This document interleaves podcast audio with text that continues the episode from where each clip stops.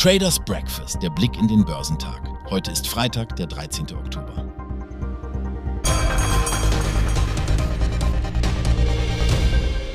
In Hongkong verzeichneten die Aktienmärkte einen spürbaren Rückgang und dies führte zu den größten Verlusten in der gesamten asiatisch-pazifischen Region. Der Rückgang erfolgt, während Investoren die jüngsten Daten zu Chinas Inflation und Handel für den Monat September verarbeiten. Der Verbraucherpreisindex Chinas für den Monat September blieb unverändert und lag somit unter den Erwartungen von Analysten, die einen Anstieg von null Komma zwei Prozent erwartet hatten. China meldete auch einen Rückgang von zwei Komma fünf Prozent beim Erzeugerpreisindex im Vergleich zu den Prognosen von Reuters, die einen Rückgang von zwei Komma vier Prozent erwartet hatten. Der Hang Seng Index in Hongkong verzeichnete einen Rückgang von zwei Komma elf Prozent, während Chinas Benchmark, der C S I dreihundert, um eins Komma elf Prozent gefallen ist. In Japan notierte der Nikkei zweihundertfünfundzwanzig mit einem Rückgang von null Komma vierundvierzig Prozent und in Südkorea verlor der Kospi null Komma neun Prozent. Auch in Australien zeigte sich ein rückläufiger Trend, denn der S und P A S X zweihundert notierte um null Komma fünfundvierzig Prozent im Minus. In New York belasteten leicht über den Erwartungen liegende Inflationsdaten die Stimmung der Anleger.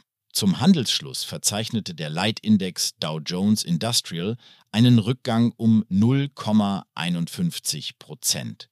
Dies beendete vorerst die Erholung, die den Dow in den letzten vier Börsentagen nach oben getrieben hatte.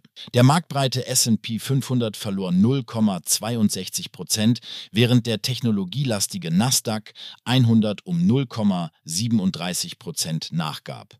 Interessanterweise konnten sich Unternehmen aus der Halbleiterbranche wie K L A, Broadcom und Applied Materials mit Aufschlägen von bis zu knapp vier Prozent gut behaupten. Die Verbraucherpreise in den U S A stiegen im September gegenüber dem Vorjahresmonat um drei Komma sieben Prozent, leicht über den Erwartungen von Volkswirten, die im Durchschnitt von einer Abschwächung auf drei Komma sechs Prozent ausgingen.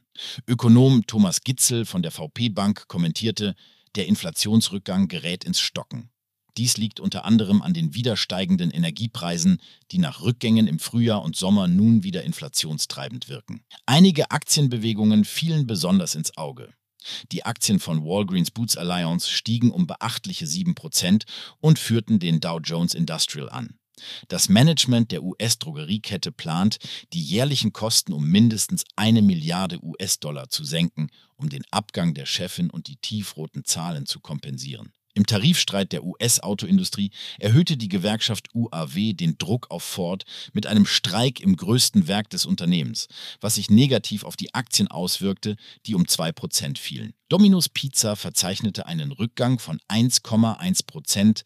Analysten sprachen von einem schwachen Abschneiden der Fastfood-Kette im dritten Quartal auf dem Heimatmarkt. Delta Airlines präsentierte als erste große U S-Fluggesellschaft Quartalszahlen, die die Investoren nicht überzeugten, weshalb die die Aktien um zwei Komma drei Prozent fielen.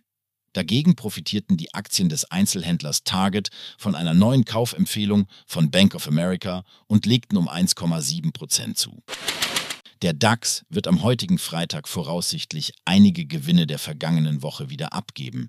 Der außerbörsliche DAX-Indikator, der sogenannte X-DAX, signalisierte knapp eine Stunde vor Handelsbeginn einen Start bei fünfzehntausenddreihundertvierundachtzig Punkten, was einem Abschlag von null Komma drei Prozent entspricht.